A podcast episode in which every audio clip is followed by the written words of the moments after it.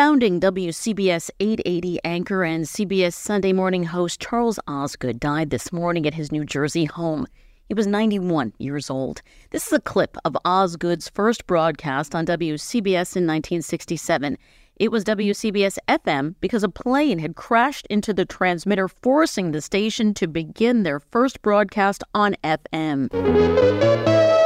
This is News Radio 88 WCBS FM New York. Harvey Nagler is the former vice president of CBS Radio Network and former news director right here at WCBS. He joins us right now on the record. Harvey, Suzanne Colucci here. Thanks for being with us. Now, you worked with Charles for decades. What are some of your fondest memories of, of him? Well, I to to be honest, Suzanne, I was honored uh, to be a friend and a, and a colleague colleague of him for uh, for much of his life. A, a finer more upstanding man um, you will never find. Uh, he was just the salt of the earth, and he treated everybody, regardless of, of what your role was, uh, with respect and, and dignity. Um, but he, he was gifted. And, and, you know, sometimes we use the word gifted, and it doesn't even begin uh, to describe um, Charlie because, as I said, he was sort of one of a kind. Um, as a journalist, as a poet, which we can talk about. He was extraordinarily creative. He was a wonderful writer. Um, and and for those of us who may have seen him on television or were at his house, uh, he was a gifted pianist. And uh, on television, uh, every Christmas uh, on Sunday morning, there would be a, a little get together, and, and Charlie would would play at the piano, and it would be just a, a great time. What was he like as a as a person? What were your interactions and and the, and the interactions of other people in the newsrooms like with him? What was he like with others? You, you know, it's interesting when you, when you when you um, associate with people who reach a certain status. Uh, sometimes uh, you are afraid to talk to them, to be near them uh, to engage in, in conversation. But Charlie was such a low key kind of individual that everybody loved him. Uh, and everybody was free to talk to him because Charlie talked to everybody and solicited opinions and, and, and talk. You know, one of the one of the things though that uh, in in thinking about it um, since his his passing this morning um, is that uh, he really um, was was was a, a plain spoken man.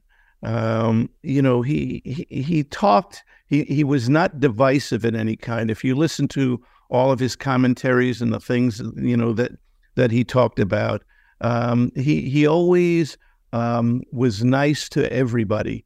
Uh, he never said anything negative to people, regardless of who he was interviewing.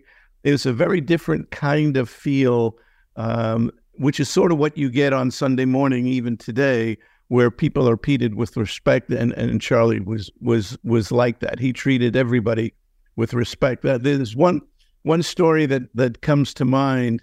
Um, as we said, Charlie was a salt of the earth and, and just a wonderful individual.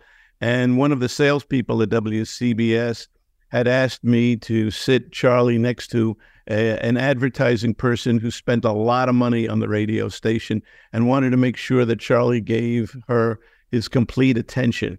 So I did that. And then this woman, uh, and I'm sitting at the table, um, did not say one word to Charlie. And I was like, oh my God, we've really screwed up here.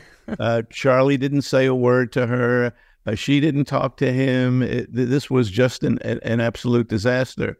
So I went up to Paul after the evening was over and I said, Charlie, I, Paul, I'm really sorry that this really didn't work out very well. And he said, No, Harvey. This woman was so amazed at sitting next to Charlie, this high powered advertising person, that she was so speechless that she couldn't say a word. She was so honored to be sitting next to him. He just had such an impression on people. Real quick, how do you think he'll be remembered overall?